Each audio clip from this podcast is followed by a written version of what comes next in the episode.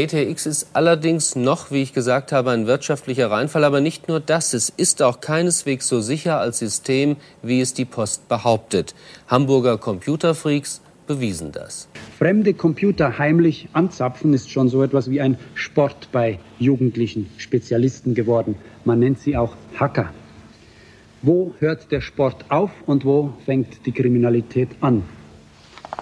Die Gesellschaft für Datenschutz und Datensicherung hat heute in Köln eine Fachtagung begonnen. Und da gibt es jetzt ein ganz neues Thema.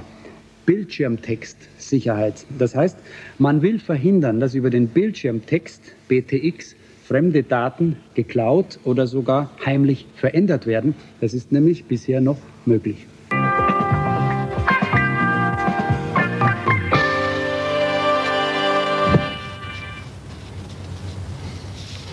Einbrecher müssen heute nicht mehr mit Stemmeisen und Schneidbrenner arbeiten.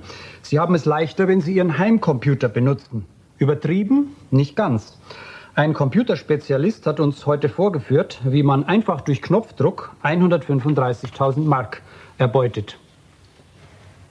Guten Abend, liebe Zuschauer. Der Postminister wird es nicht gerne hören, aber das Bildschirmtextsystem der Bundespost ist nicht einbruchsicher. Sie wissen, über BTX kann man künftig vom eigenen Wohnzimmer aus über den Bildschirm Bankgeschäfte tätigen, Überweisungen veranlassen und so weiter. Das setzt natürlich voraus, dass kein Fremder Zugang zum eigenen Konto hat. Letzte Woche haben wir im Heute-Journal berichtet, wie ein Computerspezialist vor Zuschauern einen Bildschirmtextapparat so präparierte, dass er ihn auf Kosten eines anderen Teilnehmers hätte benutzen können. Heute bieten wir Ihnen einen zweiten Beweis an für die Schwachstellen im BTX-System. Einem Hamburger Computerclub ist es gelungen, über BTX an das Schlüsselwort einer Hamburger Bank heranzukommen und diese um 135.000 Mark zu erleichtern. Das war natürlich nicht ernst, sondern nur ein Versuch, ein Demonstrationsversuch. Es vorwiegend männliche Jugendliche hin zu der Maschine, der man nahezu alles zutraut an Präzision und Logik vorausgesetzt, der Computer wurde logisch und präzise gefüttert. Die so entstandenen Datensysteme galten so lange als sicher, bis es Computerfreaks gab, die Hacker. So gibt es zum Beispiel in Hamburg den Chaos Computer Club, Datenschnüffler aus Protest. 1984. Willkommen in der Zukunft. George Orwells düstere Vision vom allgegenwärtigen Überwachungsstaat scheint für manchen 35 Jahre nach der Veröffentlichung von der Realität eingeholt. Big Brother is watching you. Der große Bruder sieht dich, überall und jederzeit. Indes, das Objekt der Begierde gibt sich oft furchtlos. Warum sollte ich Angst haben? Ich bin kein Terrorist und kein Verbrecher. Die Datenschützer aber haben Angst. Sorgen bereitet ihnen auch der neu eingeführte Bildschirmtext. Ein Vorgänger des Internets. Telefonanschluss und Fernseher genügen, sogar um Geld online zu transferieren. Im Januar sind bereits 10.000 Kunden registriert und täglich werden es mehr. Wer teilnimmt, wird verdatet. Oder anders ausgedrückt, wo Bildschirmtext, da Datenschutzprobleme. Im November beweisen zwei junge Hamburger Hacker vom Chaos Computer Club die Sicherheitslücken beim Bildschirmtext.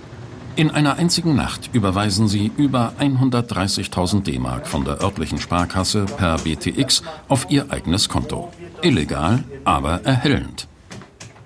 Das ist ungefähr so gesichert wie ein Fahrradschloss mit Zahlen. Wenn ich da ein bisschen dran rumspiele, kriegt man das Fahrrad auch auf, kann damit eben rumfahren. Eine Blamage für die Bundespost. Trotzdem, die Einführung neuer Telekommunikationstechniken geht weiter. Ist Christian Schwarz-Schilling schon da? Nee, wieso? Weil er nach dem folgenden Beitrag vielleicht gehen muss. Wir schauen hier am fremden Hacker über die Schulter. Damit sind wir bei dem Thema, das vorhin angedeutet wurde, der Unfug im deutschen Bildschirmtextsystem. Ist der Unfug äh, für Bildschirmtext äh, prädestiniert? Ja, also man kann eigentlich ziemlich viel Unfug machen. Das deutsche Bildschirmtext ist also sozusagen eine riesige Werbe, Werbe Wand. Hier haben wir jetzt eine leere Seite. Von wem ist die? Das ist FH Dortmund, das könnte die Fachhochschule sein. Auf der Seite steht nichts. Das auf heißt, die, die, Fachhochschule Dortmund bietet nichts an. Bietet nichts an. Was ist das denn? Auf, auf der Seite können wir jetzt also sehen, dass dort also jemand im System war und dort eine Nachricht hinterlassen hat. Und zwar die Kennung und also die praktisch die Zugangsprozedur jetzt für diesen einen die Anbieter. Ja, ja das, das, ist jetzt die zweite Seite, aber es wird doch immer gesagt, im Bildschirmtextsystem kann man nicht hacken. Äh, also ich meine, hacken kann man überall. Und, und was ist das? Also jetzt, äh, jetzt geht man dort raus aus dem Rechner und äh, jetzt wird also überprüft, ob diese Information, die dort hinterlassen wurde im Bildschirmtext, auch stimmt. Das heißt, ob diese Kennung, die dort äh, für jeden ja erreichbar ist, äh, ob die auch funktioniert und ob man damit eben Zugriff zu Bildschirmtext hat. Das heißt, der Hacker, der vor diesem Hacker, den wir jetzt zugucken, drin war, hat äh, als Fachhochschule Dortmund Seiten geschrieben. Ja, er hat also das äh, Kennwort von der Fachhochschule Dortmund äh, geknackt, wie auch immer und hat das halt auf den Seiten der Fachhochschule Dortmund hinterlassen. Und der Hacker, den wir jetzt angucken, was hat der gemacht? Also jetzt äh, wird erstmal wieder ein Verbindungsaufbau gemacht. Das heißt, jetzt wird die Kennung probiert. Das kann man jetzt an der Ziffer ja auch erkennen, an der Teilnehmernummer, die wir vorhin eben auf dieser einen B-Seite gesehen haben. Äh, jetzt werden wir sehen, ob das auch funktioniert. Es funktioniert bisher ja und auch das persönliche Kennwort stimmt. Jetzt ist man drinne. Als Fachhochschule Dortmund. Als, als das ist wichtig. Ja. Also mit der Kennung, die der Hacker hinterlassen hat, kann jeder, der diese äh, Fachhochschule Dortmund anwählt, mhm. als Benutzer, der einen fremden äh, Benutzer oder Anbieter anwählt, mit einmal als Anbieter Fachhochschule Dortmund in dessen System eindringen. Der 22-jährige Steffen Verneri und sein zehn Jahre älterer Kollege Wau Holland verbringen ihre Nächte damit, die sich allzu sicher gebende Computerwelt zu verunsichern. Pannen sind mit einprogrammiert, sagen sie. Selbst Anbieter im BTX-System nutzten sie ihre Kenntnisse und verbuchten in 13 Stunden rund 135.000 Mark auf ihr eigenes BTX-Konto. Wir haben schon länger auf die Missbrauchsmöglichkeiten und die Gefahren von Bildschirmtext hingewiesen. Das haben auch eine Reihe anderer Autoren und Fachleute gemacht. Und dann demonstriert Wow Holland der staunenden Fachwelt, wie kinderleicht BTX zu knacken ist. Das ist ein DBT03, eine Bildschirmtextanschlussbox. Die wird von der Post installiert, wenn man ein Bildschirmtextgerät anschließt. Innen drin befindet sich eine, ein Bauteil mit der geheimen Teilnehmerkennung und deshalb ist von der Post hier unten eine Plombe drauf, die verhindern soll, dass das Gerät geöffnet werden kann, ohne dass es dabei irgendwie beschädigt wird. Aber mit einem einfachen Heftstreifen und einem Schraubenzieher lässt sich das Gerät an der anderen Seite aufmachen, ohne dass es beschädigt wird. Das Gerät kann man dann mit einem Heimcomputer oder einem PROM-Lesegerät auslesen. Dann hat man die Teilnehmerkennung. Dann kann man da äh, ein anderes Bauteil machen, wo man eine andere Kennung reinschreibt und damit auf einer fremden Kennung an BTX teilnehmen. Das ist äh, zwar äh, recht witzig überlegt, das Gehäuse, um es gegen unbefugtes Öffnen zu schützen, aber die Leute haben eben nicht daran gedacht, dass man es mit solchen Heftstreifen machen konnte. Ist das BTX-System der Bundespost vor allem nach den Vorfällen in Hamburg für die Betreiber und für die Benutzer noch sicher? Ich glaube schon. Hamburg war eine gute Show. Wir haben inzwischen Hamburger Vorfall nachgeprüft und ich gehe heute davon aus, dass die Fremdbenutzung in Hamburg nicht durch einen Fehler des Bildschirmtextsystems entstanden ist, sondern dass die Kennungen, die dabei benutzt wurden, auf andere Weise in den Besitz des Computerclubs Hamburg gekommen waren. Die Bundespost äh, macht Reklame mit ihrem BTX-System und spricht immer von der Sicherheit, aber über die Gefahren dieses BTX-Systems sagt sie nichts aus. Es gibt doch sicherlich auch Gefahren. Ganz sicherlich gibt es kein absolut sicheres System. Weder ein Eurocheck noch sonst irgendetwas ist absolut sicher. Kein Flugzeug, keine Eisenbahn.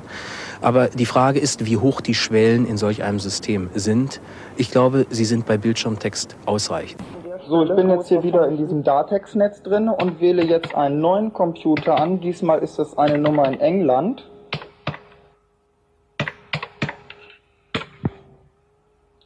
Verbindung hergestellt, sagt er jetzt. Jetzt muss ich mal sehen, wo bin ich da jetzt gelandet? Aha, connected. Also praktisch, ich bin da jetzt dran. Open University London. Enter Course Code. Also ist das jetzt ein, eine Auswahlmöglichkeit, was ich jetzt machen möchte. Ich nehme jetzt mal die Funktion Optel Das ist Open University London, Optel. Was passiert jetzt? Ah, das hat er nicht verstanden. Muss ich nochmal versuchen, scheint nicht gleich zu klappen hier. Nochmal Optel, diesmal klein geschrieben, vielleicht mag er das ja lieber. Ah, jetzt kommt da was. Sonntag, 2. September. Jetzt lädt er das System durch. Das ist ja nett. Er sagt, wenn ich mein Passwort vergessen habe, dann soll ich vorübergehend doch das Passwort benutzen. Ja, das tue ich dann doch auch mal. Es gibt viele Systeme, die haben einfach so einfache Passwörter, dass man da sofort reinkommt wie Besucher oder Gast. Das gebe ich jetzt mal ein. Und das Passwort dazu.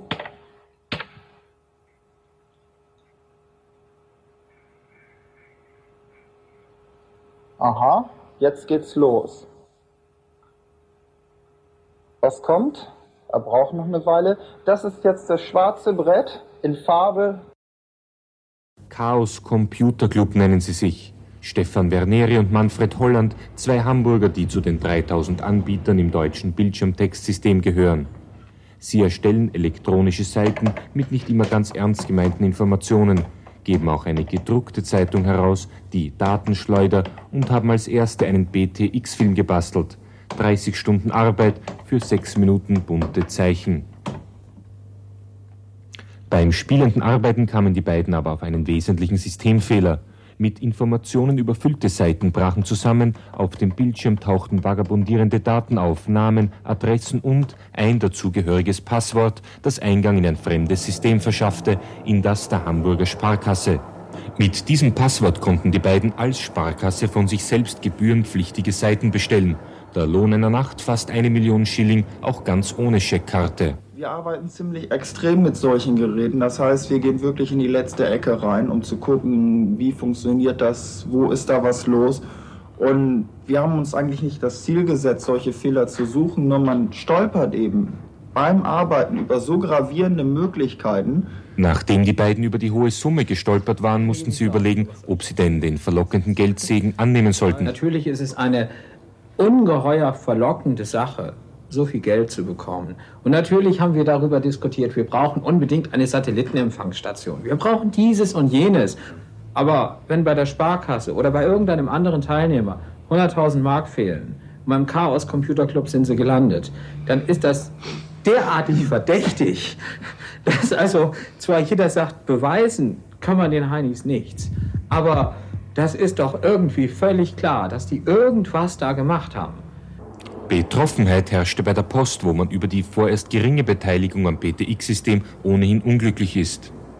Das, was uns der Computerclub vorgeführt hat, ist eine Geschichte, die zur Folge gehabt hat, dass vagabundierende Daten, wie Sie schon sagen, äh, tatsächlich unberechtigten Personen zur Kenntnis gebracht wurden.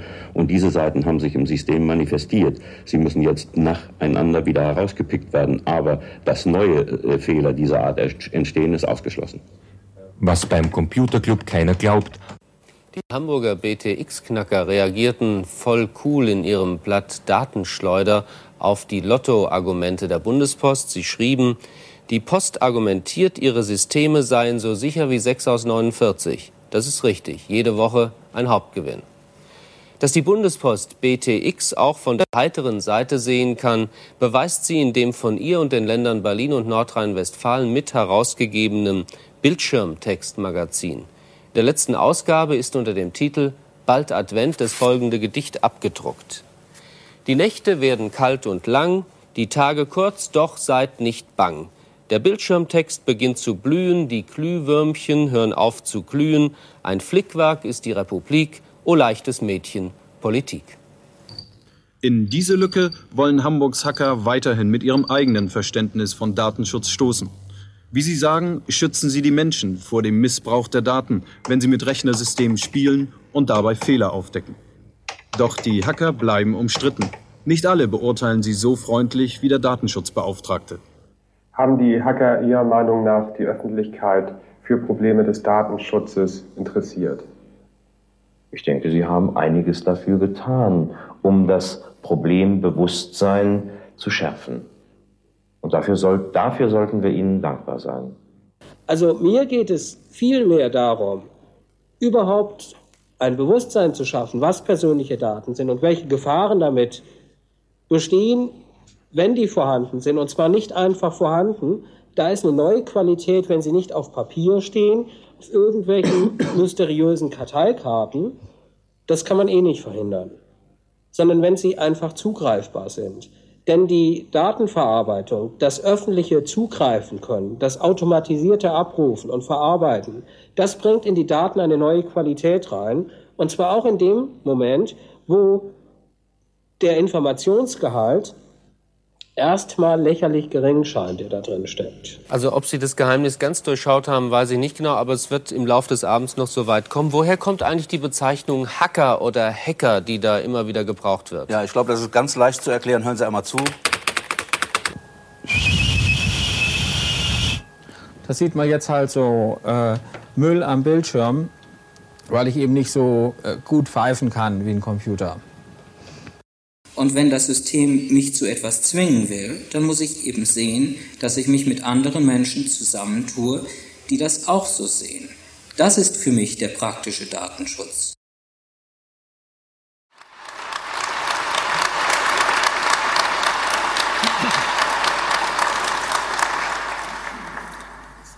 Herzlich willkommen zur zweiten Veranstaltung aus unserer Reihe aus dem Hacker-Archiv.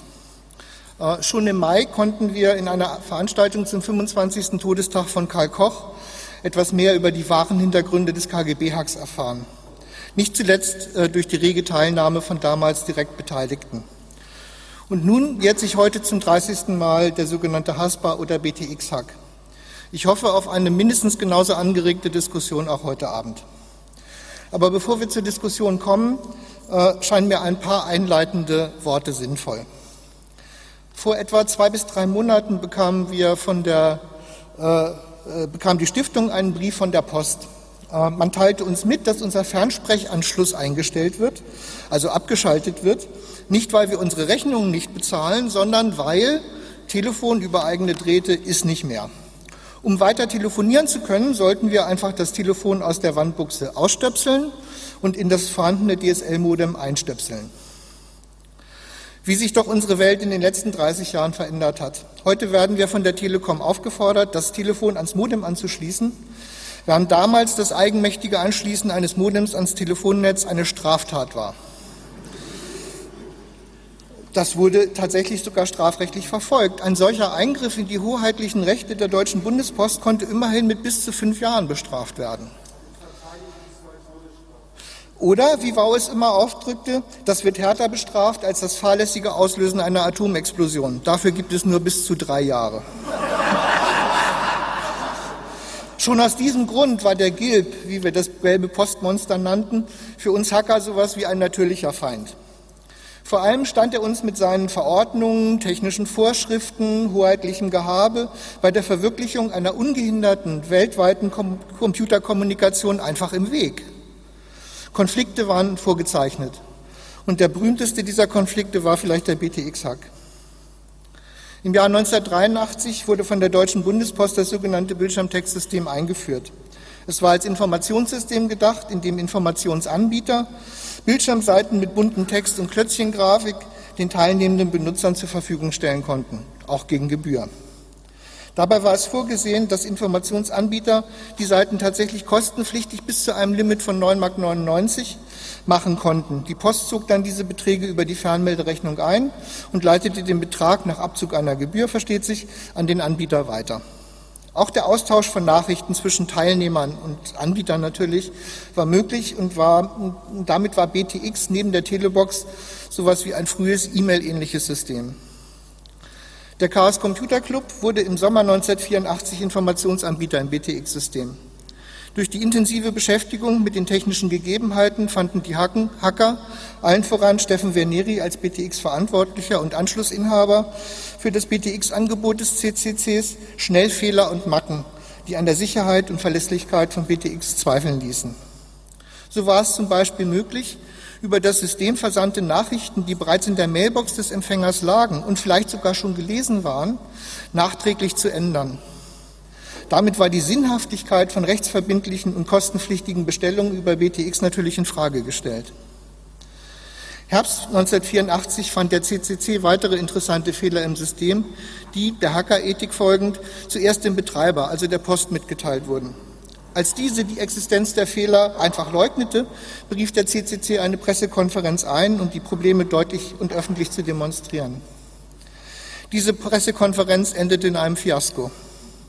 Die Post hatte klammheimlich die Fehler oder die Probleme behoben, sodass die öffentliche Vorführung durch den CCC nicht wie geplant erfolgen konnte. Eine öffentliche Demütigung für den CCC, die dieser nicht auf sich sitzen lassen wollte. Aus diesem Grund und nur diesem Grund wurde beschlossen, den nächsten Fehler nicht zuerst, an, nicht zuerst der Post mitzuteilen, sondern sofort in einer öffentlichen Demonstration vorzuführen. Diese Gelegenheit ergab sich Ende 1984, kurz nach dem Besuch von Steffen und Wau auf der achten DAFTA, durch einen Speicherüberlauf, heute würde man sagen Buffer Overflow, beim Hochladen von prall gefüllten Anbieterseiten mit Decoderinformationen erschien Datenmüll auf dem Datenterminal. Durch gezielte Anwendung des Problems konnte nach Angaben von Steffen und Wau nach vielen Versuchen innerhalb dieses Mülls Anwenderkennung samt zugehöriger Passwörter identifiziert werden. Eine dieser Kennungen gehörte der Hamburger Sparkasse. Mit ihr wurde in der Nacht vom 16. auf den 17. November die mit 9,97 Mark äh, kostenpflichtige Spendenseite des CCCs immer wieder aufgerufen. So waren am nächsten Tag nach etwa 13 Stunden auf diese Weise 135.000 D-Mark an Spenden beim CCC äh, aufgelaufen. Eingetrieben hätte das Geld möglicherweise die Post selbst, vielleicht auch nicht. Auf jeden Fall, wenn sie es getan hätte, hätte sie dafür 3.000 äh, D-Mark in Kassogebühr vereinnahmt. Soweit, was ich jetzt erzählt habe, ist alles unstrittig. Uneinigkeit herrscht nur bei der Frage, woher Kennung und Passwort der Haspa stammen. Das wird hoffentlich auch Gegenstand der heutigen Diskussion sein. Genauso wie die Frage, warum die Haftung für den Missbrauch technischer Systeme auch heute noch auf den Kunden abgewälzt wird und sich Betreiber und Anbieter schadlos halten können. Gerade von einem natürlich jetzt ehemaligen Staatsunternehmen sollte man doch mehr Anstand erwarten dürfen als von privatwirtschaftlich geführten Banken, die alle Kunden unter Generalverdacht stellen, wenn es zum Beispiel um Kartenmissbrauch geht. Trotz allem möchte ich aber noch nochmal darauf hinweisen, dass das Verhältnis der Hacker, speziell im CCC, zur damaligen Deutschen Bundespost nicht grundsätzlich feindlich, feindlich gesinnt war. Äh, es gab sogar Postbedienstete im CCC, die es bis in den Vorstand geschafft haben. Wow war es immer wichtig, darauf hinzuweisen, dass nicht alles am Gilb schlecht war. Seiner Ansicht nach gab es bei der Post zwei verschiedene Traditionen. Die erste, die schlechte Tradition, kommt von einem gewissen Franz von Taxis, der um 1500 dem Kaiser Maximilian I. das Postwesen abkaufte, damit dieser weiter huren und prassen konnte. Als Reichsgeneral Erbpostmeister traten die Taxis aber mehr als nur bloß Briefe zu transportieren. Sie richteten sogenannte schwarze Kammer ein, in denen sie die Briefe, die sie eigentlich nur befördern sollten, auch lesen und kopieren ließen, bevor sie den eigentlichen Adressaten erreichten. Dieses Insiderwissen in die Kommunikation der Eliten des Reiches war sicherlich ein Schlüssel für den Aufstieg der Dynastie Turn und Taxis, die wir bis heute zu ertragen haben. Die zweite, die gute Tradition, geht zurück auf Heinrich von Stephan, Generalpostdirektor des Deutschen Reiches, Organisator des deutschen Postwesens und 1874 Mitbegründer des Weltpostvereins.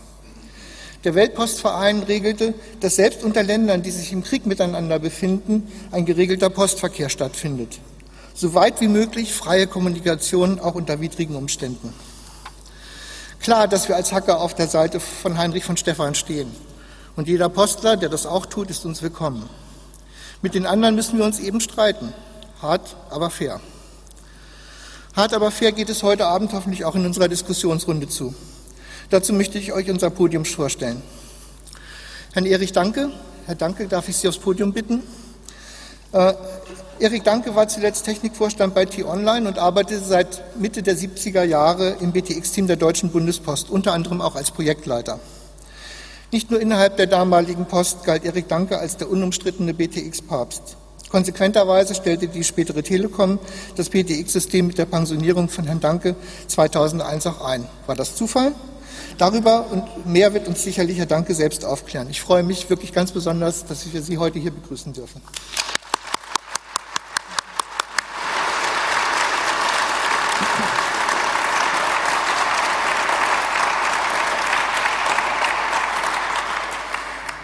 Unser zweiter, zweites Podiums, äh, zweiter Podiumsteilnehmer ist Steffen Verneri.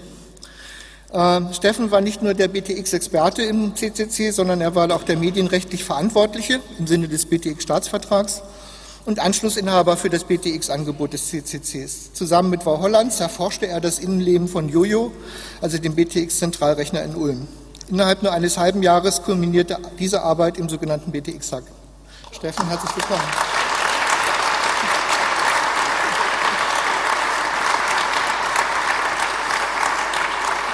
Unser drittes Podiumsmitglied ist Peter Frank, ein CCC-Veteran der frühen Tage äh, und Zeitzeuge. Das ist vor allen Dingen wichtig, Zeitzeuge für die Ereignisse um den BTX-Hack. Wick war nicht nur langjähriger Vorstand des CCCs, sondern als, auch als UN-Inspektor im Irak, um sich mal Husseins Laptop anzugucken. Heute ist Wick im Vorstand der War-Holland-Stiftung und Mitglied im Datenschutzbeirat der Deutschen Telekom, die die Konzernleitung in Fragen des Datenschutzes berät.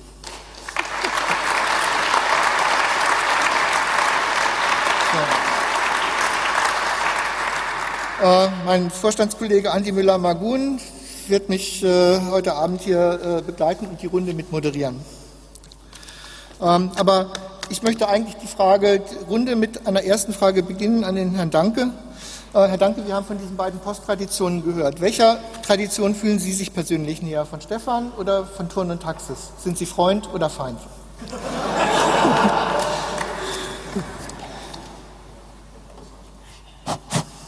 Also ich denke, ich bin eher Freund, äh, denn wir haben alles, was wir hatten, eigentlich ganz gut geregelt. Nicht immer zu gleich, gleicher Zufriedenheit, aber ohne dass Blut geflossen ist.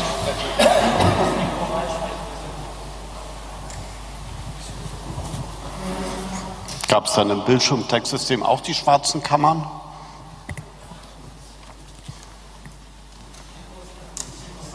Das funktioniert eigentlich. Hallo? Ja, funktioniert doch. Geht doch. Ist da. Ich hatte die Frage, ob es im Bildschirmtextsystem auch die schwarzen Kammern gab. Gab es Schnittstellen? Okay. Ich fragte nach den, ob es im Bildschirmtextsystem auch Funktionen gab, um die, ähm, die äh, Teilnehmer Nachrichten untereinander sozusagen mitzulesen für staatliche Stellen. Also gab es eine Gab es die G10-Schnittstelle im Bildschirmtext? Ja, G10 gab es, glaube ich, noch nicht. Und damit gab es auch die G10-Schnittstelle nicht. Das war, nee, wir hatten keine äh, Mechanismen eingebaut, um Mitteilungsdienste irgendwo mitzulesen oder so. Und wir hatten ich kann mich auch nicht entsinnen, irgendein Mann mal mit irgendeinem äh, deutschen oder sonstigen Geheimdienst zu tun gehabt zu haben. Also insofern haben die uns da in Ruhe gelassen. Vielleicht haben sie das nicht ernst genug genommen. Äh, aber äh, wir, ich kann mich nicht an, nicht an einen einzigen Fall äh, erinnern, wo da irgendwo Geheimdienste was getan hätten. Interessant. Anders als heute. Aber G10 gab es schon, das gibt schon seit den 70ern, aber ist egal. Ja. 1949 ist das Grundgesetz Artikel 10, denke ich mal. Ja. Äh, Tontechnik, hier hinten können wir uns wirklich unglaublich schwer selber verstehen, finde ich.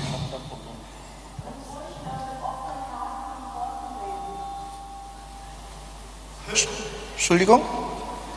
Ich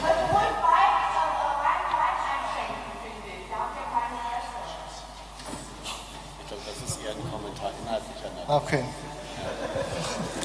Gut, also ich denke mal, unser, wir, wir sollten noch mal äh, äh vielleicht tatsächlich beginnen 1984 äh, oder 83 Einführung des BTX-Systems, äh, das sich letztendlich dann äh, äh, auf diesen BTX-Akt zubewegte. Vielleicht, Steffen, kannst du mal erzählen, wie das aus deiner persönlichen Erinnerung war, dass wir oder dass ihr sozusagen Teilnehmer in BTX wurdet und mit BTX gespielt habt, um irgendwelche Probleme zu sehen. Äh, ja, also es, es war so, dass äh, wir hatten damals äh, 84, Anfang 84 den Weltpostkongress in Hamburg, wenn ich das richtig mich erinnere, im März. Und da waren Wau und ich, hatten Eintrittskarten bekommen von den Grünen und waren noch mit äh, den ganzen Postscheichs und so in Travemünde auf der Party und überall im CCH äh, war große Ausstellung und überall standen diese tollen BTX-Geräte rum und Ja, da sagte ich zu Wow, ja, da müssen wir unbedingt mitmachen. Das äh, ist eine tolle Geschichte. Also ein BTX-Gerät kostete halt damals knapp 2000 Mark, ein Anbietergerät um die 4000 und ja, wir sind dann sozusagen, bin ich dann als Abbauhelfer auf dem Kongress aktiv geworden und so sind wir dann zu unserem BTX-Gerät gekommen. Wobei mich das dann später sehr verwundert hat, als das Gerät dann immer durchs Fernsehen gelaufen ist, dass das niemals einer erkannt hat. Ich habe dann auf das BTX-Gerät natürlich den Aufkleber von meinem Matrix-Drucker draufgeklebt. Deshalb steht da nicht Löwe, sondern immer Epson MX80 im Fernsehen. Aber ähm, ja, so sind wir dann praktisch zu unserem BTX-Gerät gekommen. Das musste dann ja noch ein bisschen umgebaut werden. Äh, so ein Teilnehmergerät, wir brauchten halt Anbietersoftware, da reicht es, ein EEPROM zu flashen. Und das da reinzusetzen, die Tastatur war etwas schwieriger. Ihr habt es vielleicht auf dem Video gesehen, dass da immer so schwarze Punkte auf der Tastatur waren. Es waren also Druckknöpfe, die durchgebohrt waren, um darunter die Folientastatur zu bedienen. Und deshalb hackt das auch immer so fürchterlich, wenn da einer am Gerät war, weil man musste richtig auf diese Tastatur reinhämmern. Ja, dann, wie gesagt, nachdem wir ein BTX-Gerät hatten, haben wir dann, oder besser gesagt, ich habe dann, jetzt ist es, es hier ist ein Echo, ne? Ja, aber ich verstehe mich nicht. So, jedenfalls äh, haben wir dann, äh, ja, haben wir dann ganz normal unsere Leitseite bestellt und ich habe ganz normal ein Modem beantragt. Damals äh, habe ich 120 Mark im Monat bezahlt für ein 2400 Boot-Modem. Post zugelassen. Die Leitseite hat 350 Mark gekostet. Ich hatte zwei Doppelanschlüsse, je 40 Mark, also die Telefonrechnung locker 1500 Mark im Monat, wenn man halt Anbieter und nicht nur Teilnehmer sein wollte. Ja, und dann habe ich angefangen zu spielen. Also mir hat WTX insofern gefallen. Die meisten anderen aus dem Umfeld, die haben sich damals auf den Wachsen rumgetrieben bei CERN und sonst wo. Das ist aber ja die Geschichte, die hatten wir ja im Frühjahr, im Mai erzählt. Und ich habe halt gesagt, da sind schon genug. Ich möchte gern was Buntes mit Bildschirmtext machen und äh, mir ging es auch darum, Informationsdienst aufzuziehen und ja, das, ich fand das ein tolles Spielzeug. Also mir hat das richtig Spaß gemacht und es tut mir auch leid, dass ich Ihnen das kaputt gemacht habe. Danke.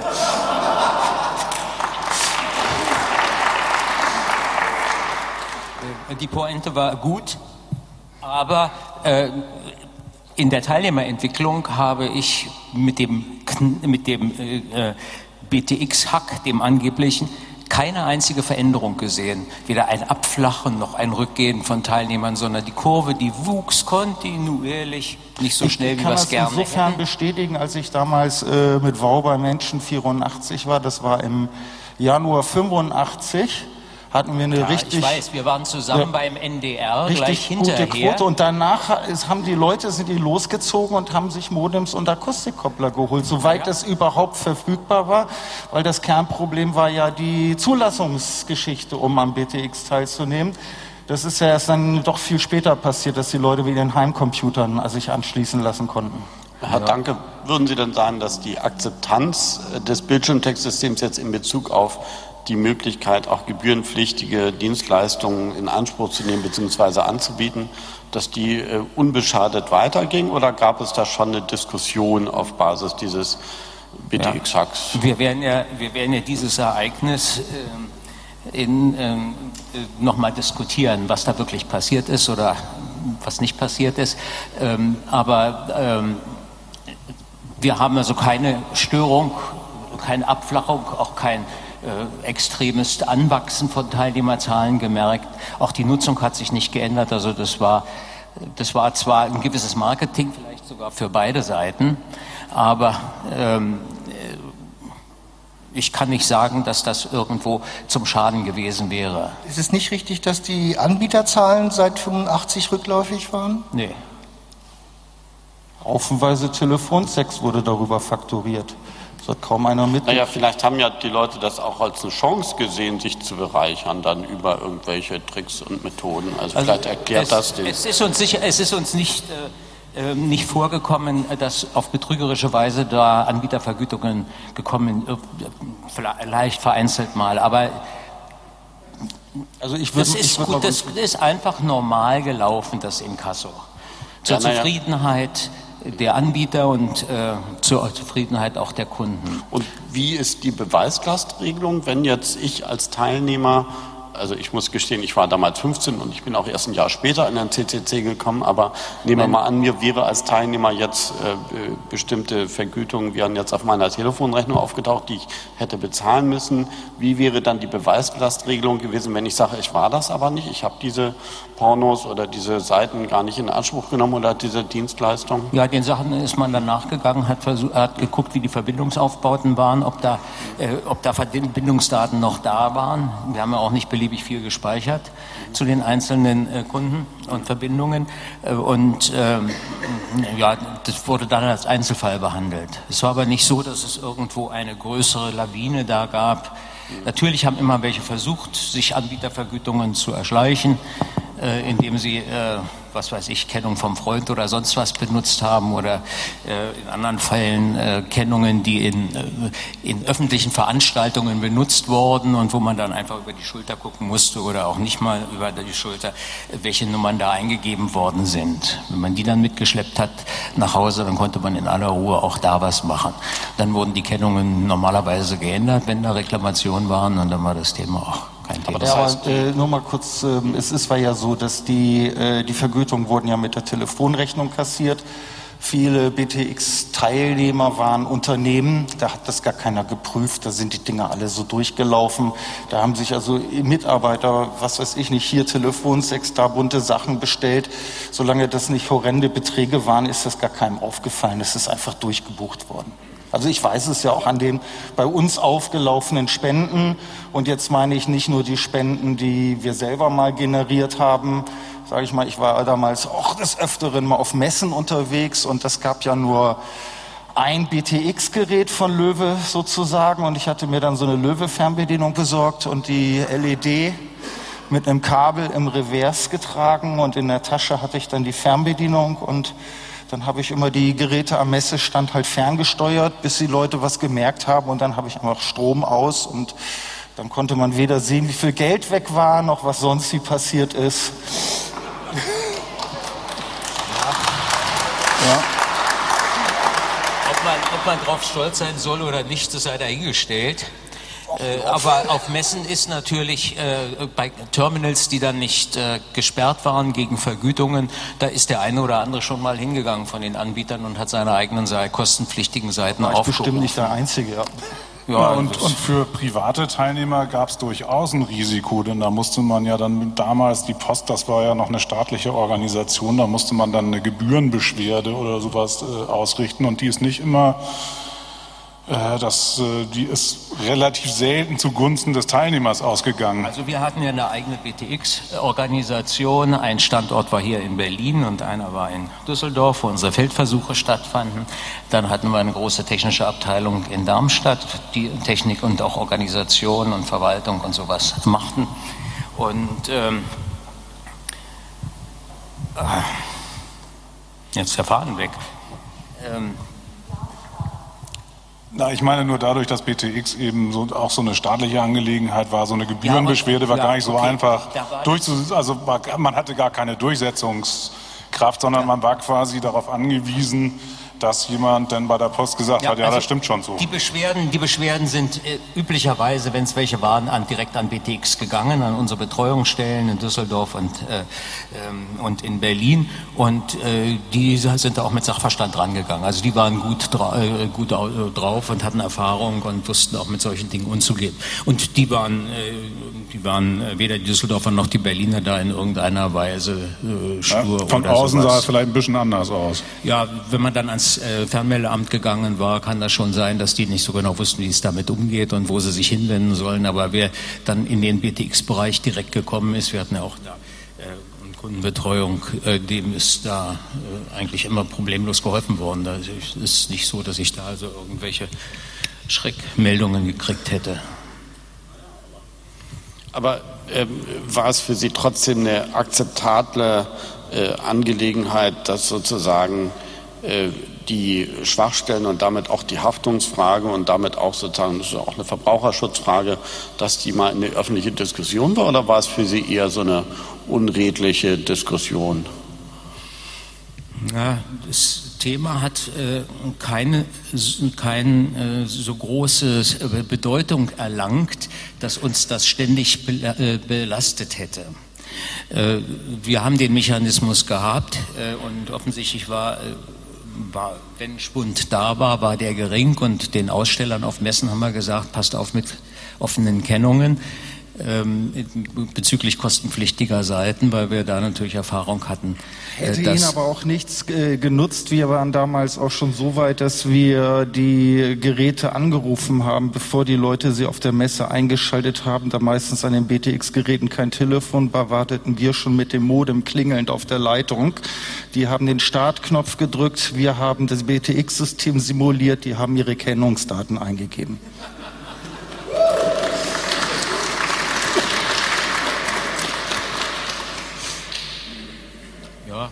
Ja. Respekt, wenn Sie das so gemacht haben. Ich weiß ja, ich kann mir immer noch nicht vorstellen, wie Sie da rangegangen sind. Dass gerade Anrufen. Das BTX-Modem ohne Telefonanschluss auf eine eigene Leitung einfach anrufen, klingeln lassen, bis einer auf den Startknopf drückt und dann fängt das Modem an zu wählen. Ja, und dann steht aber die Verbindung schon. Ja, haben, müssen Sie zwei Verbindungen haben. Nee, nee, ich, ich, nee. Der, der wählt ja ins Leere, weil er ja nur abnimmt. Und ich warte da schon in Sende, Sende Carrier und der lockt sich bei mir ein. Haben wir ein paar Mal probiert. Hat super funktioniert. Ja. Naja. Aber so richtig reich sind sie auch nicht damit geworden. Nee, ach, das ging ja nicht Darum unbedingt ums ja Reichwerden. Das war ja auch eher immer der Spaß das an der Sache. Und, äh, ne? Also ich könnte jetzt sagen, das ist eine der lustigsten Diskussionen, die ich je geführt hatte.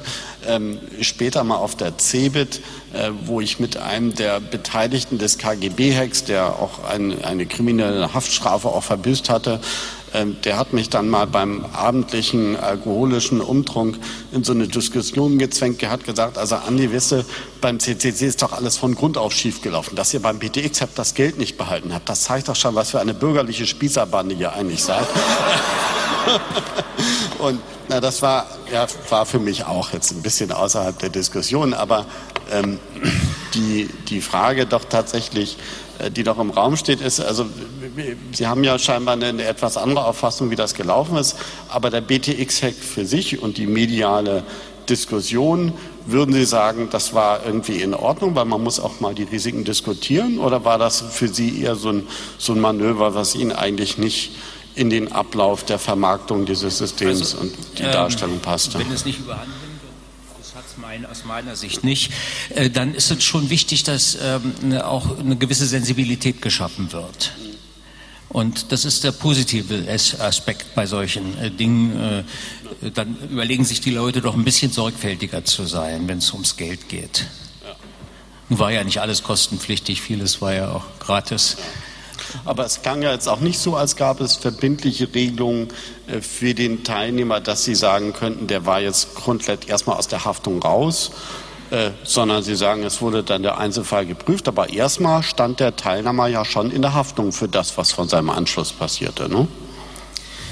Ähm ja, das musste man dann von Fall zu Fall klären. Man, man, die Kollegen haben dann versucht, so einen Fall aufzurollen. Wer ist Anbieter, wer ist Teilnehmer, äh, welche Beträge sind da geflossen und dann wurde versucht, da eine gewisse Einigung herzustellen. So wie äh, mit dem CCC und der HASPA damals. Äh, da hat die HASPA ja auch nicht an den CCC gezahlt. Ja, das, das ja, das, das, das kann jetzt Steffen, das kann jetzt Steffen im Detail Summe. besser. Hat, hat ja dafür dann eine andere Bank dann später nochmal bezahlt. Da hatten wir, ich glaube, sechs Monate nach der Geschichte trudelten plötzlich jeden Tag 2000 Mark auf den BTX-Anschluss ein und das war mir gar nicht geheuer, weil wir hatten die eine Baustelle noch nicht erledigt, da kam dann schon die nächste. Und dann stellte sich raus, das war ein äh, BTX-Gerät hier bei einer Berliner Bank, deren Namen ich jetzt nicht nennen möchte. Und die haben das dann abgeschaltet auf meine Intervention und äh, die 6000 Mark sind aber anstandslos bezahlt worden damals. Das ist diese zweite Rechnung, die du da auch in dem Scan drin hast. Interne Kommunikationsprobleme der Bank wahrscheinlich, ne? Ich glaube, ich glaub, dass es eher so gewesen ist, dass äh, wenn, wenn die Haspa die Option gehabt hätte, dass man darüber für 135.000 Mark nicht öffentlich gesprochen hat, dann hätte sie diese Option wahrscheinlich wahrgenommen. Ja, ist ja nun aber eine ganz andere Geschichte. Also Kernpunkt ist der, dass die Telefonrechnung damals sowas wie eine verbriefte Grundschuld waren, die eingetrieben werden konnte. Man erinnert sich noch dunkel an die Fälle Einbrecher in der Wohnung, der telefoniert sonst wohin. Die Post hat sich regelmäßig das Geld geholt und auch eingeklagt. Ähnlich war es äh, mit den BTX-Geschichten, die ja über die Telefonrechnung fakturiert wurden. Ähm, gut, das mag jetzt im Einzelfall mit Nichtzahlen oder so laufen, aber äh, im generell ist es halt so, die Post hat sich damals das Geld geholt, äh, solange denn noch was zu holen war. Und das war einer der großen Kritikpunkte, der ja dann auch später dadurch erledigt wurde, dass da eine 600 Mark Grenze eingeführt wurde, so dass man halt praktisch sich nicht um Haus und Hof bringen konnte. Und das war ja eigentlich schon mal eine der Kernforderungen, die wir hatten, das Risiko zu begrenzen. Naja, und als staatliche Institution nicht, hatte die Post auch ein gewisses Machtgefälle. Also das war auch, äh, ich erinnere mich auch eben noch ähm, an die Zeit, dass eben die Post auch so etwas ähm, durch, durch, eben durch ihre, durch ihre Staatlichkeit auch ein erheb, herrscht ein erhebliches Machtgefälle zwischen den Teilnehmern und der Post. Also so haben es zumindest die Teilnehmer wahrgenommen. Ähm, ja, ja, das, das, will ich nicht bestreiten. Also das ist äh, sicherlich schon, äh, da, da, ist schon was dran. Aber hier ging es dann um die eigenen Leistungen äh, der Post seinerzeit oder damals der Telekom und nicht um Drittleistungen. Bei Drittleistungen ist halt kein staatlich verbrieftes äh, Recht dabei, äh, sich die äh, Leistungen dann zu bezahlen zu lassen. Insofern musste man damit immer ähm, sehen, wie man äh, das aus der Welt schafft und ob man da einen Vergleich zwischen den äh, Partnern herstellen konnte. ah, hier, das Mikrofon ist offen. Man kann einfach dazwischen reden, so wie er es auch macht. Also ich wollte noch mal fragen, ob vor 30 Jahren überhaupt irgendjemand schon an Telekom gedacht hat oder also weil Sie von Reichtum sprachen, äh, das mit der Reichspost war ja dann eigentlich schon Geschichte und der Auftrag dieser Bundesbehörde kann ja nicht Reichtum gewesen sein, wenn wir sie vor der Armut beschützen wollten vielleicht, aber heutzutage, wo B-Kanäle abgerechnet werden als SM-Service, ist irgendwie dieser Auftrag Reichtum vielleicht irgendwie deutlicher durch den Verkauf von Telekom-Aktien. Wir hatten ja mal eigentlich alle verbeamtet, damit man sich da nicht so um das Geld kümmern muss, sondern eher um den Kommunikationsauftrag, oder? Und BTX war bestimmt damals ganz weit vorne, aber von Telekom noch nicht die Rede, oder? Das ist jetzt eine Frage.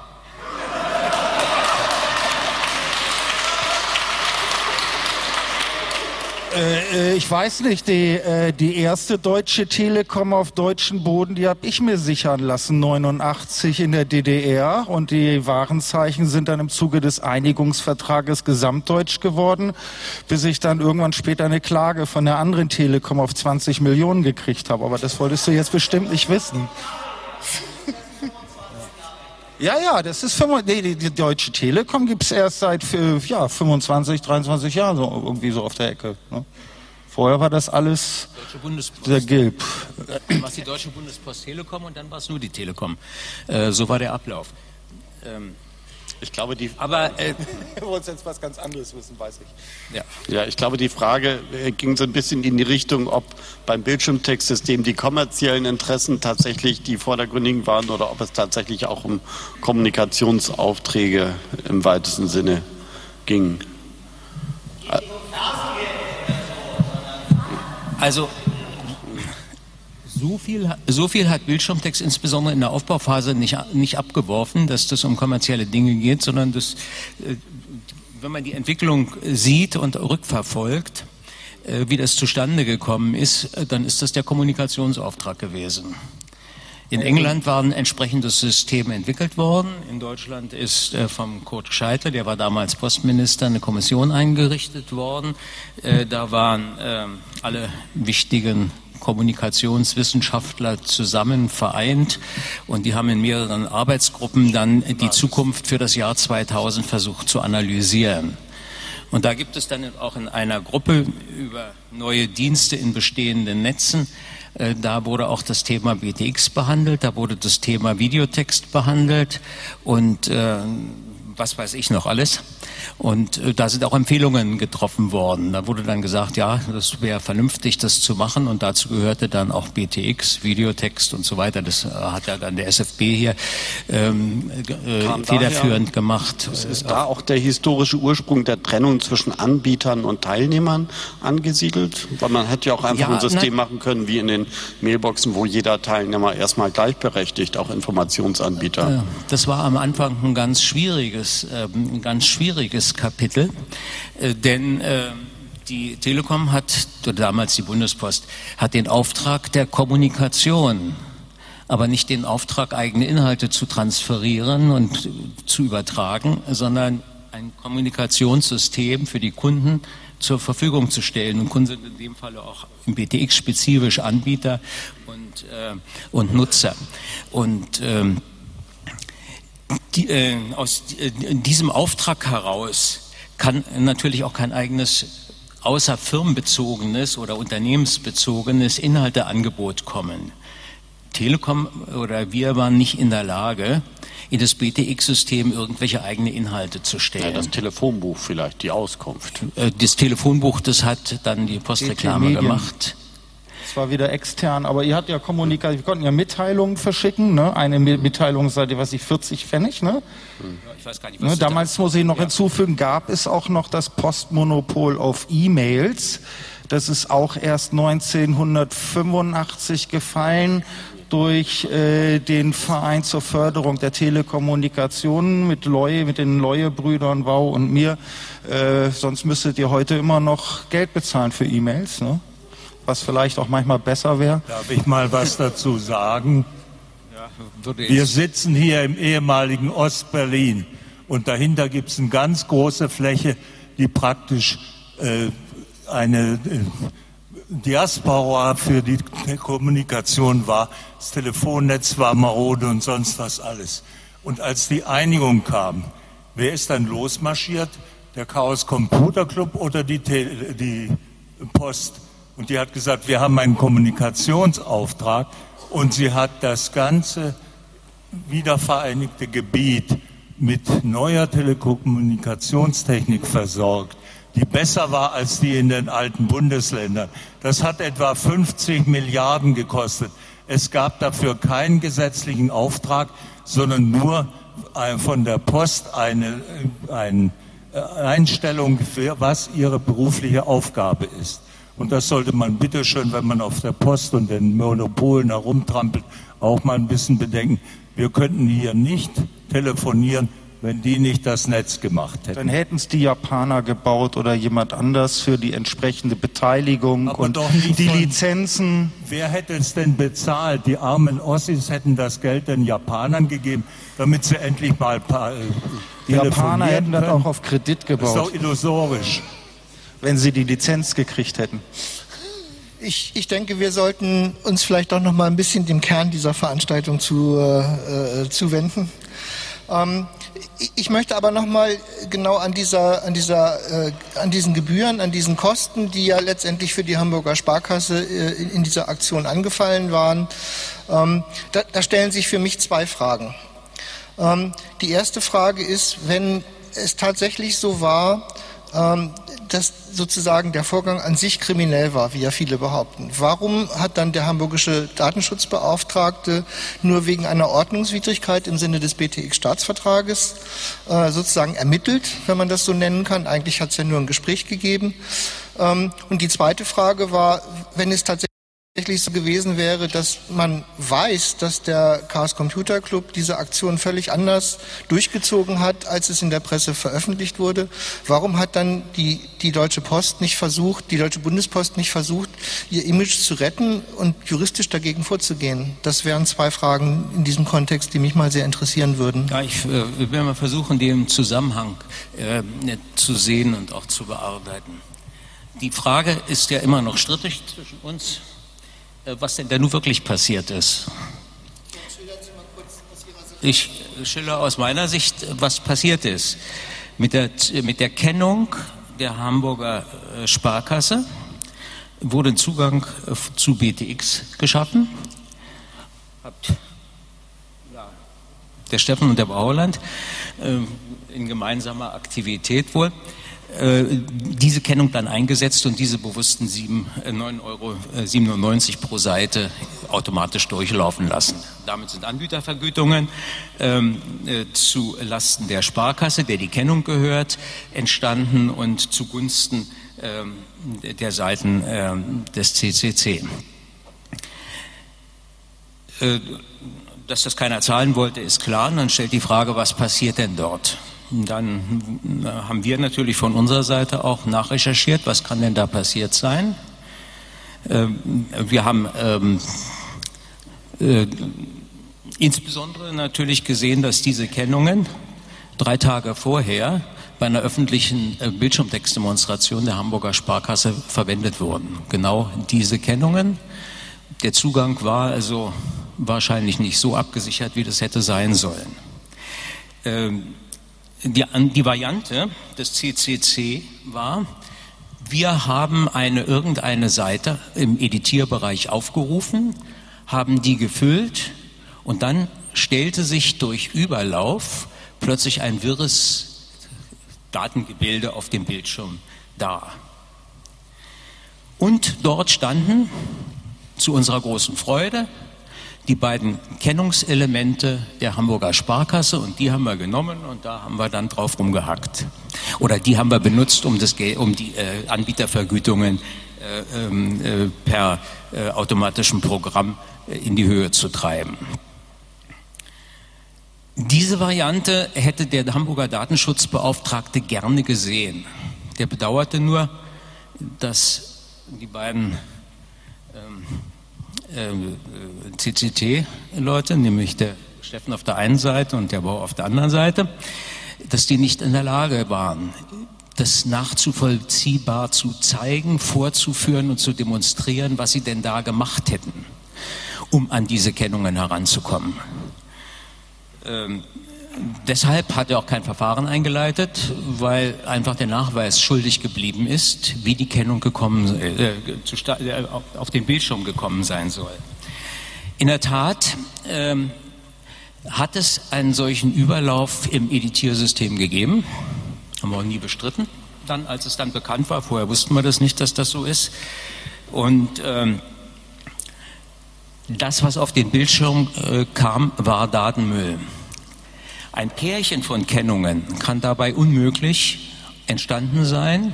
Und das Schweren ähm, hinzukommt, dass äh, die äh, Kundendaten in dem BTX-System verschlüsselt waren. Das ist, war ein neues BTX-System. Wir hatten vorher eine englische Technik eingesetzt und wollten dann zur allgemeinen Einführung ein, oder mussten ein leistungsfähigeres System machen und in der Ausschreibung äh, dafür hat dann die IBM den Zuschlag bekommen und das System war da vor zwei Monaten eingesetzt. Das heißt, es war noch nicht so stark erprobt, äh, dass das nicht hätte sein können, dass da ein Fehler ist. Und es war ja dann offensichtlich auch ein Fehler, der relativ schnell abgestellt wurde. Die IBMer haben mir gesagt, die Daten, äh, die Zugangsdaten waren verschlüsselt. Das heißt, selbst wenn eine Datei dort hätte äh, zugegriffen werden können, äh, dann wäre sie nicht in, ähm, im Klartext lesbar gewesen. Für mich ist daher einzig schlüssig, da auch der Hamburger Datenschutzbeauftragte nicht überzeugt werden konnte, dass die Kennung abgegriffen wurde bei der öffentlichen Demo eine Woche vor der Attacke durch, äh, also äh, bei der äh, Veranstaltung der Haspa. So war auch unsere gegensätzliche Position, als wir damals äh, gemeinsam im NDR äh, aufgetreten waren, das Interview gehabt haben. Nun freue ich mich also mal wieder äh, in einer Diskussion hier zu sein. Und ich muss sagen, das, äh, dein, äh, das Marketing-Geschick äh, ist natürlich beim Steffen Vaneri deutlich größer als bei mir, denn er ist mit dem War Holland dann in die Jahresabschluss ZDF oder ARD-Sendung gekommen und äh, ne, das hat natürlich einen gewissen Reiz, so etwas, die, die große äh, Post oder Telekom äh, zu attackieren. Da wird dann auch nicht immer alles so hinterfragt, wie das nötig wäre. Ja, das ist meine Meinung dazu. Aber das, äh, ich, ich, ich fasse das mal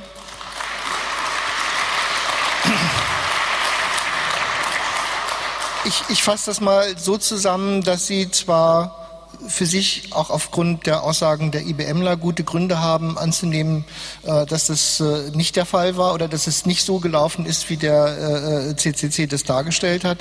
Aber es war für sie auch nicht gerichtsfest. Also sie hätten sozusagen aufgrund dieser Informationen sich auch nicht getraut, ähm, das gerade zu stellen. Also Sie sagten zwar, dass die Anwenderzahlen nach dem BTX-Hack nicht runtergingen, ganz glaube ich das noch nicht. Dass es überhaupt keinen Einfluss hatte. Ja. Ähm, äh, aber ihr, ihr, ihr, ihr ja, aber äh, hatten Sie nicht das Gefühl, Ihr Renommee steht da auf dem Spiel? Nee. nee. Äh, das war mir zu plump als dass das Renommee damit hätte leiden können. Wenn das irgendwas Systematisches gewesen wäre, was nicht so, so, so ein individueller Punkt und noch dazu vom CCT gewesen wäre. Äh, Gut, da hast du eine kurze Frage aus dem Publikum vielleicht gerade dazu? Äh, ja, also ich möchte euch nicht lange stören, aber ihr habt ja schon mal eine Zwischenfrage zugelassen. Ich wollte nur kurz fragen, welcher Verschlüsselungsalgorithmus verwendet wurde. Also ich meine zu sagen, die Daten sind verschlüsselt, äh, okay, schön, aber wenn es ein unsicherer äh, Algorithmus ist, ich glaube, DES ist inzwischen geknackt ähm, oder so, dann wäre das vielleicht ein bisschen suboptimal. Äh, wissen Sie das? Das ist eine Frage an Sie, Herr Danke, wie die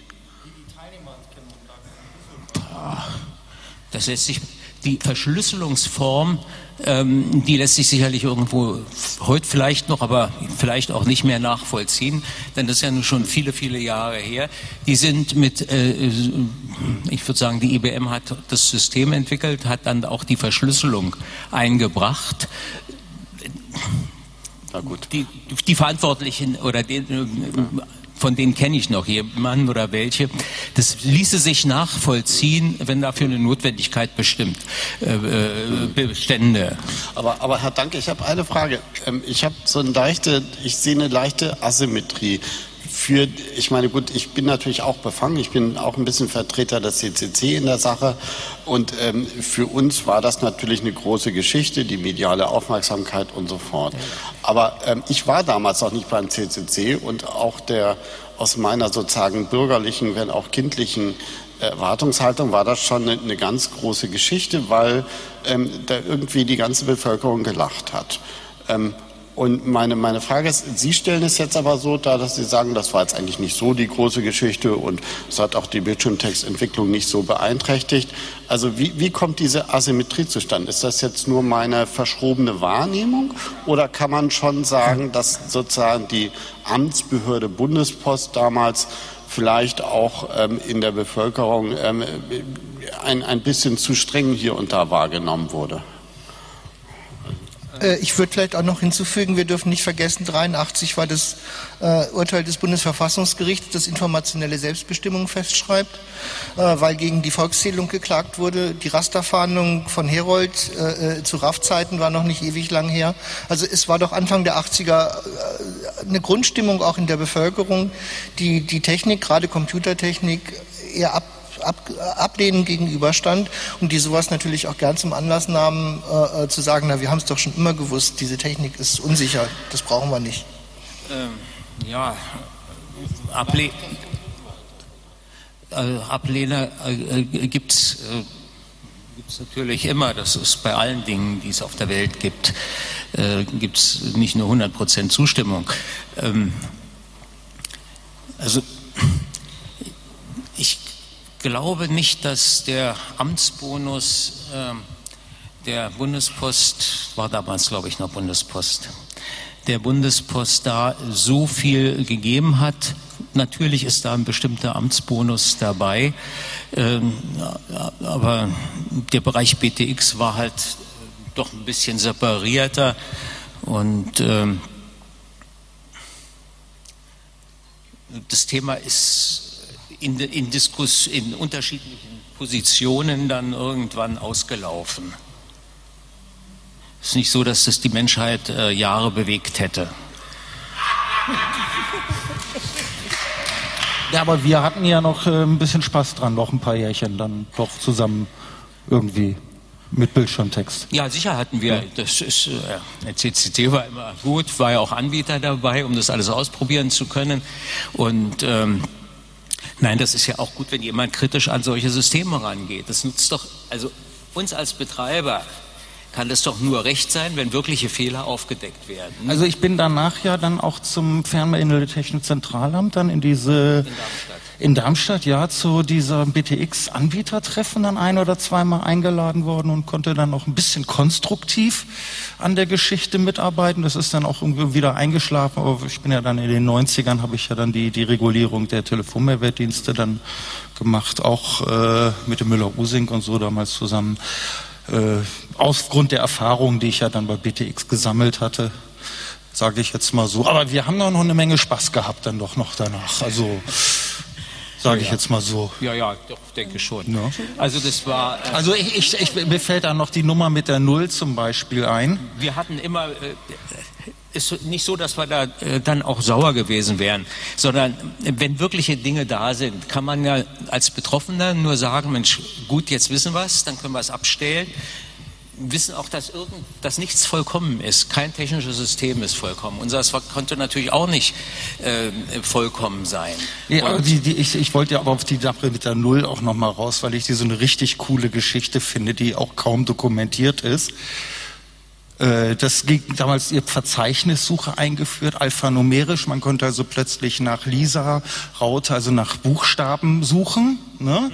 Und ich habe dann gewartet, bis in Berlin die Verantwortlichen alle im Urlaub sind, damit die Anträge nicht entsprechend geprüft werden können und habe dann die Ziffer Null als Verzeichniseintrag bestellt für 15 Mark im Monat was dann dazu führte, dass immer, wenn dann nicht die, also im BTX gibt es halt diesen Zehnerblock, Stern, Ziffer, Raute, ist direkter Seitenaufruf. Wenn du jetzt aber keinen Stern drückst oder den falschen Stern und die Null drückst, dann kam nicht mehr die Übersichtsseite vom BTX-System, die Seite Null, sondern es wurde dann im Verzeichnisregister geguckt, wer hat eine Null. Ich hatte sie bestellt und dann kam immer dieser G, dieses Posthernchen, dieser, unser schönes Logo.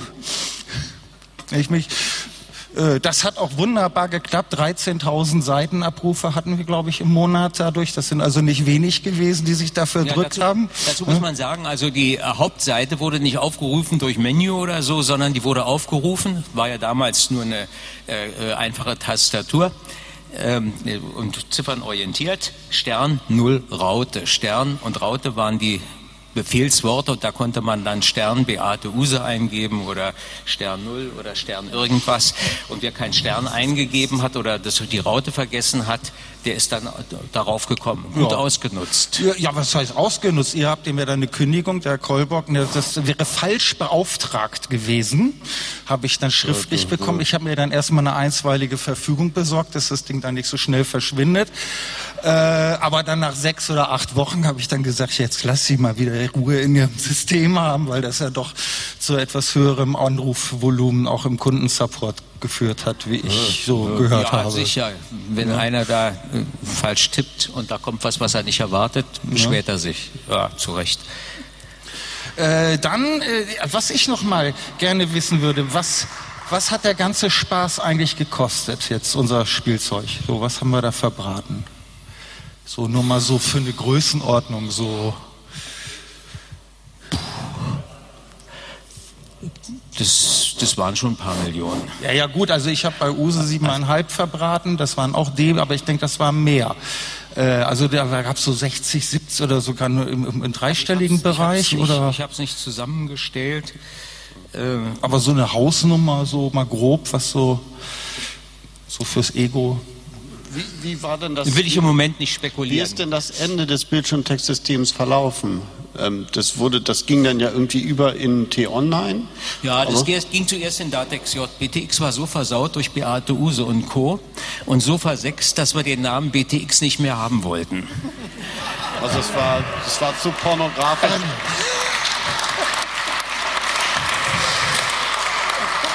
Also es war zu pornografisch assoziiert. Und da passte das ganz gut, dass die Telekom gerade alles in, äh, in T- umgenannt hat.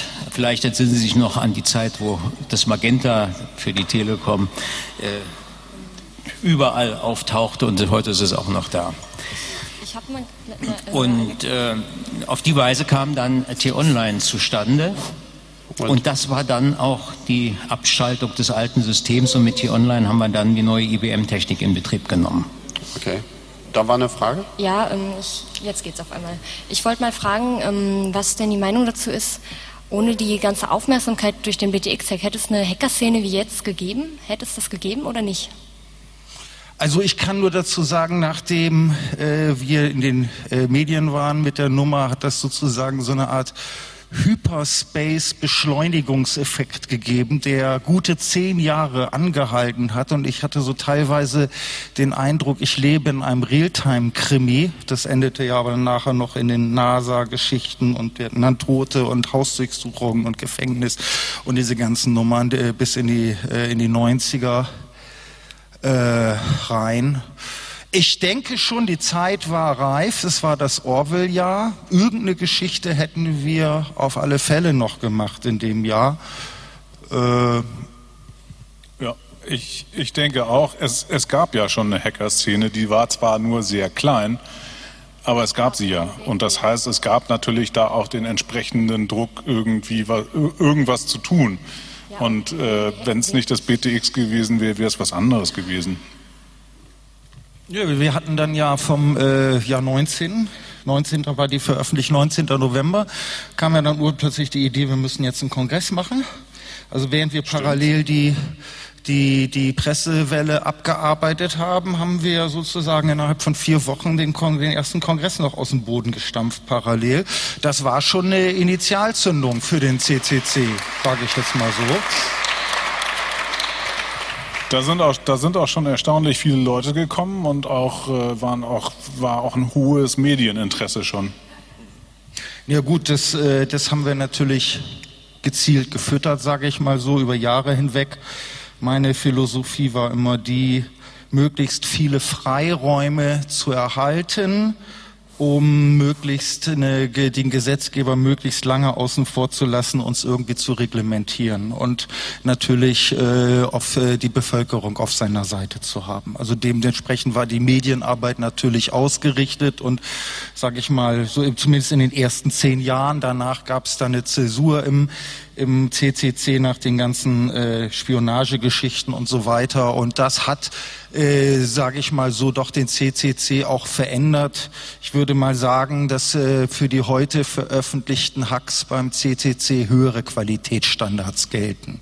So von meiner Seite aus äh, denke ich, ist das, das doch mal angebracht. Ja gar kein Hack, das war ja. nach der Methode Sammler und Jäger. Ihr habt, wenn man das glauben will, was gefunden und das tut auch mal eine blinde Sau, die findet was. wer, die, wer den genauen Ablauf der Geschichte wissen will, der kann das heute standesgemäß im Internet recherchieren bei Computerwoche, die nun weiß Gott nicht pro äh, Bildschirm äh, Bundespost ist. Und die haben festgestellt, dass das so nicht gelaufen sein kann, dass es wahrscheinlich ein Identitätsdiebstahl nach einem Ausspähgeschichte war. Aber was offen war, war die Frage, was sollte der ganze Quatsch? Und da haben die drei Jahre später geschrieben, das Ganze sollte die Geschäfte der SCS befördern, die damals der, der Bundespost die Chipkarte verkaufen wollte. Und da musste man natürlich dazu das System irgendwie als gefährlich und gefährdet darstellen. Können Sie alles nachlesen? Können Sie glauben? Mal so können mit. Sie bleiben, bleiben Theorien sind ja fast besser als unsere.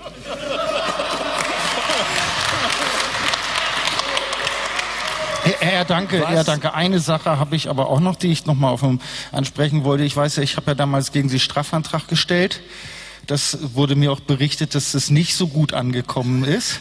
Äh, Hintergrund ist, ist folgendes äh, gewesen. Äh, man konnte beim BTX-System halt Mitbenutzer anlegen gegen Geld, konnte ich also praktisch Unterbenutzer anlegen und deren Adressen speichern. Dafür habe ich Geld bezahlt.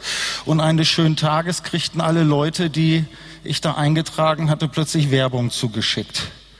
So, das hieß für mich, da hat dann also jemand die von mir kostenpflichtig hinterlegten Daten ausgelesen und für Werbung benutzt. Dann habe ich also hübsch in Berlin angerufen, ich weiß nicht, beim Kolberg oder einen der Vertreter und meinte, Leute, das geht so nicht, das sind meine Daten, dafür bezahle ich Geld. Nein, Herr Veneri, das ist alles so in Ordnung, wir dürfen das sondern hatte ich zwei Möglichkeiten. Ich hätte mich dann einerseits in langen, aufregenden Schriftwechsel stürzen können, der mich viel Zeit gekostet hat, oder da ich ja gerade sehr gute zum, äh, Kontakte zum Hamburger Staatsanwalt hatte, nachdem er auch schon äh, so und so lange in Ermittlungen gegen mich drin war, habe ich dann gesagt, okay, dann lass den das doch mal bearbeiten und habe dann Strafantrag gegen Ausspähens von Daten gestellt gegen Sie. Was ist denn aber rausgekommen? Können Sie sich noch erinnern? Äh, das hat wahrscheinlich vorher jemand abgefangen. Also ist das, das gar nicht bei Ihnen aufgelaufen, oder wie?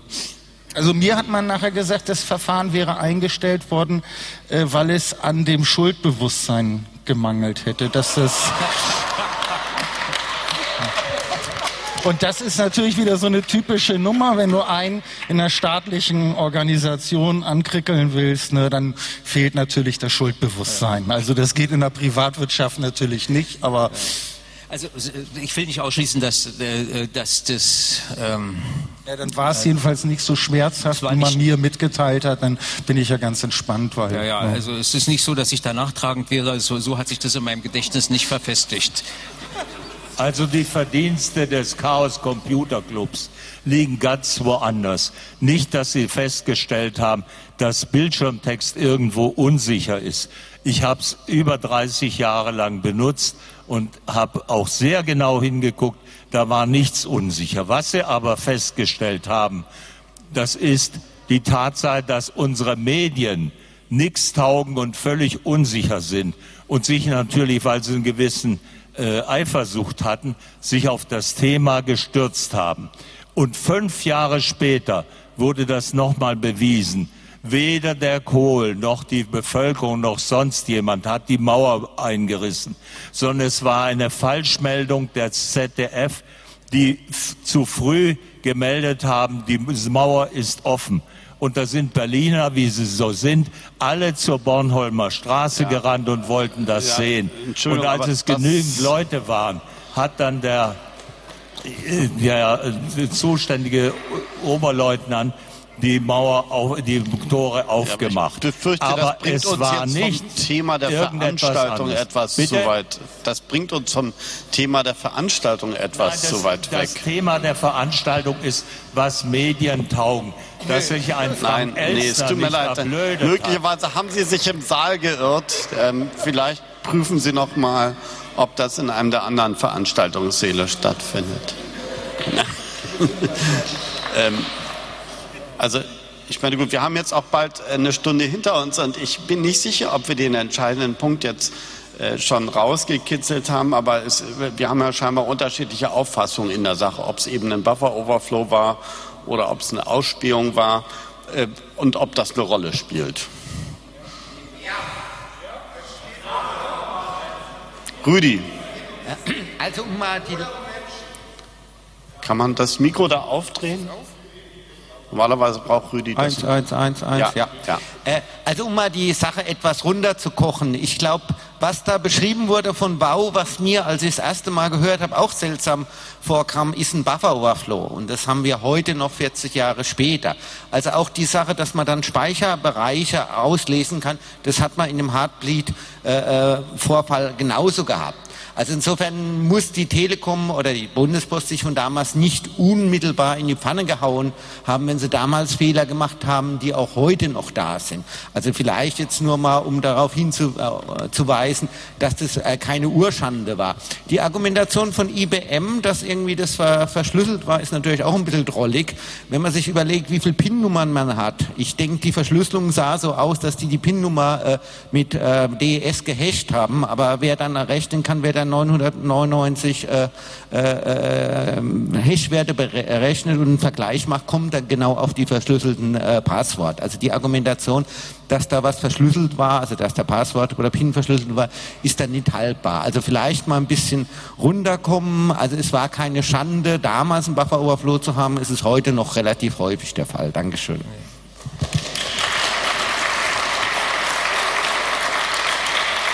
Und vielleicht noch eine Kleinigkeit, also auch wenn die Sachen da verschlüsselt abgelegt werden, die, die Haspa, wenn sie es benutzt hat, die Kennung, muss diese, dieses Passwort ja einmal eingegeben haben. Das heißt, das Passwort ist zumindest im Klartext mal auf diesem Server angekommen und lag dann da im Speicher. Und wenn genau der ausgelesen wird, ist es natürlich nicht mehr verschlüsselt. Also von daher klingt das so betrachtet schon relativ plausibel. Ähm, das, was, was nur dagegen die Theorie spricht, ist, äh, dass das zwei unterschiedliche Dinge sind und zwei unterschiedliche Speicherplätze.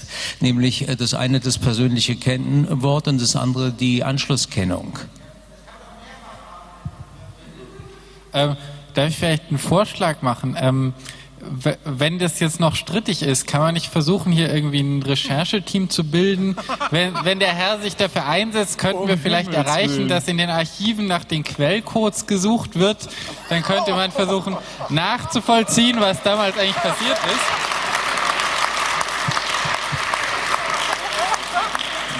Das wäre doch so im Interesse der historischen Wahrheitsfindung, eigentlich im Interesse aller. Ich glaube, ich glaube, die Rechner von dem System, die gibt es wahrscheinlich nicht mal mehr im Deutschen Museum. Da brauchen wir wirklich. Nicht mal mehr. Nicht mal, nee, eben, das meine ich ja. Nee, nee, die gibt es als Open Source, äh, äh, äh als freie Software. Nennt sich Hercules, emuliert alle IBM Mainframes ab System 360.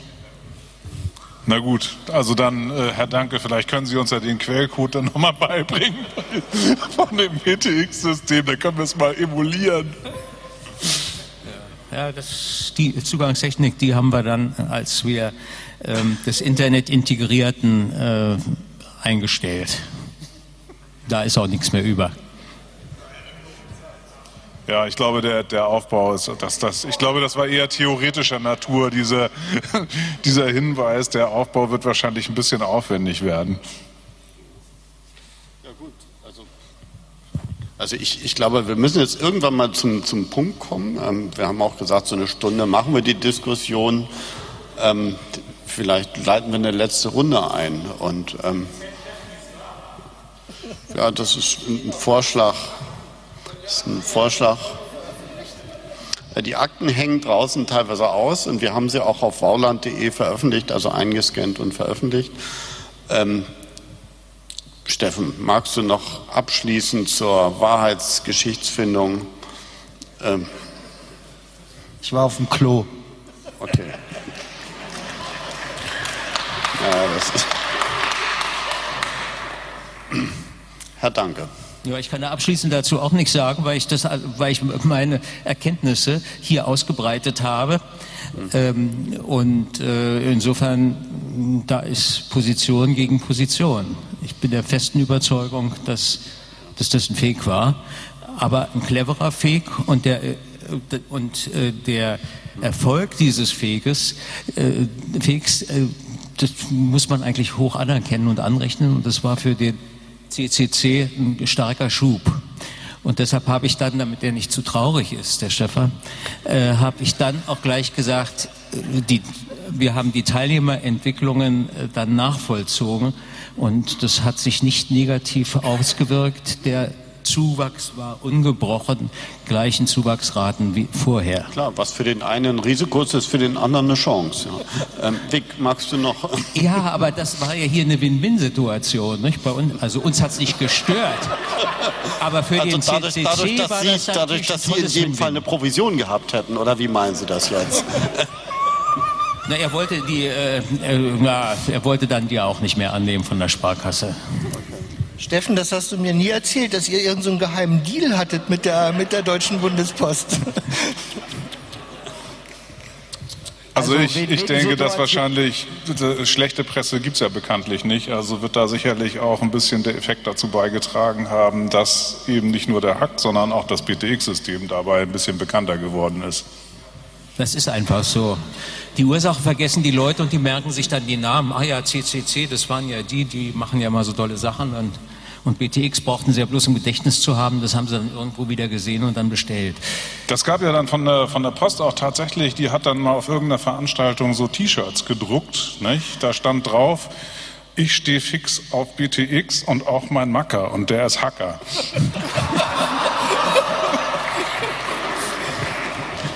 Das ist kein Witz. Ja, ja. Die 80er Jahre. Das T-Shirt habe ich auch noch. Also ja. wenn wir jetzt auf dem Niveau angekommen ist, dann könnte ich auch ankündigen, dass es draußen jetzt noch alkoholische Getränke und auch eine Kleinigkeit zu essen gibt. Ähm, falls jetzt nicht noch weitere weltbewegende Beiträge zu verzeichnen sind, dann können wir. Wir können ja noch mal fragen, ob das Publikum noch. Ja, das äh, war ja jetzt gerade die Frage. Ähm, möchte noch, jawohl, Tim, bitte. Ähm, ja, vielleicht nur noch mal hinterher. Also äh, gibt's denn das alte? Also ich meine, haben Sie denn das alte BTX-System eigentlich komplett weggeschmissen oder liegt das noch irgendwo rum? Also diese Frage nach Datenarchäologie äh, hier im Vorraum ist das System ja weitgehend simuliert worden. Vielleicht können wir das ganze technische Problem dann auch irgendwie nochmal abschließend klären. Wenn wir einfach das alte BTX-System hier in Open Source geben, bin ich mir sicher, in einem Jahr wissen wir ganz genau, wer recht gehabt hat.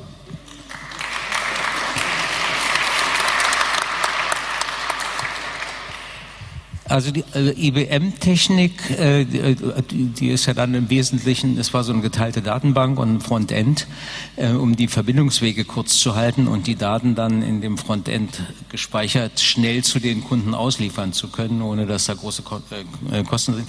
Die sind abgebaut. Die, äh, als wir, wir sind inzwischen ja, äh, oder wir nicht, ich bin ja schon eine Weile im Ruhestand, mehrere Jahre, ähm, aber äh, das ist jetzt mit dem T-Online ist das zum Internet Access Punkt geworden.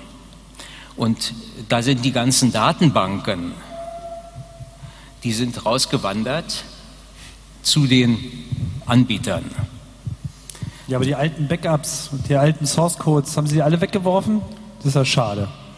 Oder vielleicht wenigstens, vielleicht wenigstens noch irgendwo ein paar Bänder mit den Backups von den, von den alten Seiten. irgendwo Ich weiß, es, ich weiß es nicht, das hat bei uns das FTZ, Fernmeldetechnische Zentralamt in Darmstadt gemacht, aber ich kann mir nicht vorstellen, äh, dass die die alten ähm, Dinge noch haben. Wenn die Hardware entsorgt ist, dann macht das Aufheben der Software auch nicht so viel Sinn.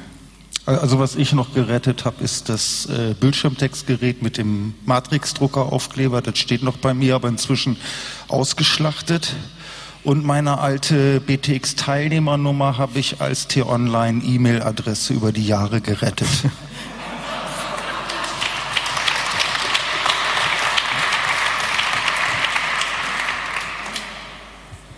Ja, dann ist ja hier noch jemand, äh, mindestens noch einer, der auch noch ein paar Reliquien aus der alten Zeit hat. Ein paar habe ich auch noch. Aber damit ist natürlich heute auch Meine, nichts meine mehr ganze anzufangen. Technik liegt im Heinz-Nixdorf-Museum, wenn ich richtig informiert bin.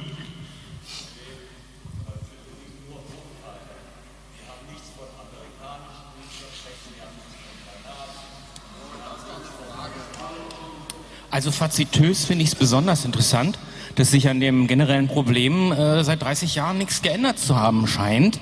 Denn wir hatten jetzt irgendwie so Edward Snowden und NSA-Skandale noch und nöcher und die Sicherheit dieser ganzen Internetgeschichte wurde schon wieder zerschossen. Und wer hat jetzt mit dem Internet aufgehört? Niemand.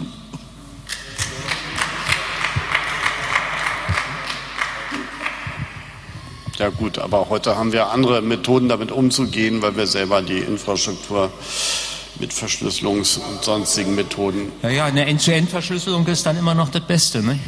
wenn man das machen kann. Ja, präziser. Gut. Damit, damit haben wir den Bogen, glaube ich, auch jetzt äh, hinreichend gespannt und könnten diese Veranstaltung. Darf ich vielleicht noch eine letzte Frage stellen? Wenn Zum Abschluss, tust. Dankeschön. Und zwar äh, möchte ich gerne an äh, Wau und Steffen die Frage richten. Also du, Wau ist leider nicht hier, aber du bist hier. Und äh, zu der Zeit, 1984, mit dem Hack, wart ja auch gleichzeitig Helden letztendlich, weil äh, bevor äh, wusste keiner vom BTX und dass man es hacken kann, dass da eine Lücke ist. Also und ich, die Presse, das Image der Hacker war ja sehr positiv, das Feedback. Die waren ja die Robin Hood, die haben versucht, die haben ja nichts was kaputt gemacht oder was gestohlen. Nein, das war ein, ein hey, äh, es ist machbar. Und äh, die haben experimentiert mit einer ganz neuen äh, Materie auch, kann man sagen, zu der Zeit.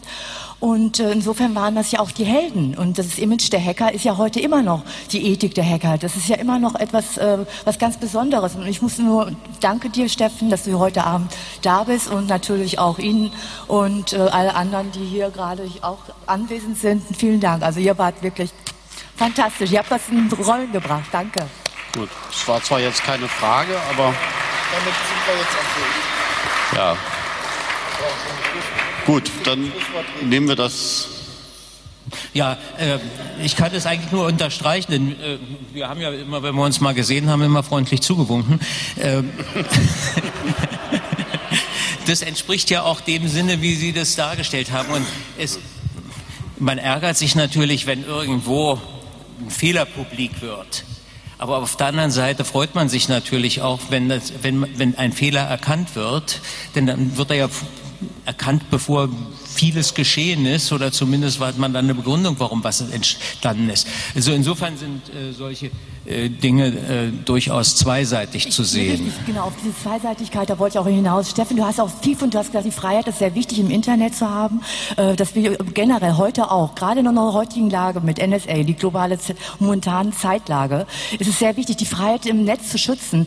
Und aber welche Kosten hattest du, Steffen? Du hattest ja letztendlich auch Konsequenzen für deine persönliche Freiheit, für deine Privatsphäre. Das Ganze hattest das waren ja große Konsequenzen. Nicht nur deine persönliche Konsequenzen, auch andere Konsequenzen. Die Nachteile. Also diese Dualität, es sind ja auch Menschen umgekommen. Ja gut, das, das ist aber jetzt ja die Geschichte, die hatten wir eigentlich im Mai gehabt oder wir können das zum 30-Jährigen. Ich weiß ja nicht, ja wie, wie jetzt der Etat in der Holland Stiftung ist, dass wir jetzt die ganzen Sachen nach 30 Jahren dann auch nochmal umdrehen, aber dann komme ich halt noch ein paar Mal. Ne? Naja, na also mein Resümee von heute Abend wäre, wäre, dass wir vielleicht nicht wirklich zu dem Kern vorgedrungen sind und vielleicht muss man uns sich auch verabschieden äh, äh von, dieser, von dieser Vorstellung, wir werden das beim 35-jährigen oder beim 40- oder 50-jährigen Jubiläum 50 hört sich gut an. wahrscheinlich auch nicht eruieren. Aber ich meine, das ist doch, das wissen wir doch alle aus dem Geschichtsunterricht in der Schule. Die Geschichtsbücher wird, werden von den, von den Gewinnern geschrieben. Und wenn jetzt tatsächlich der BTX-Hack so sich in die Geschichtsbücher einschreibt, na gut, dann sind wir Hacker halt mal die Gewinner. Auch nicht schlecht.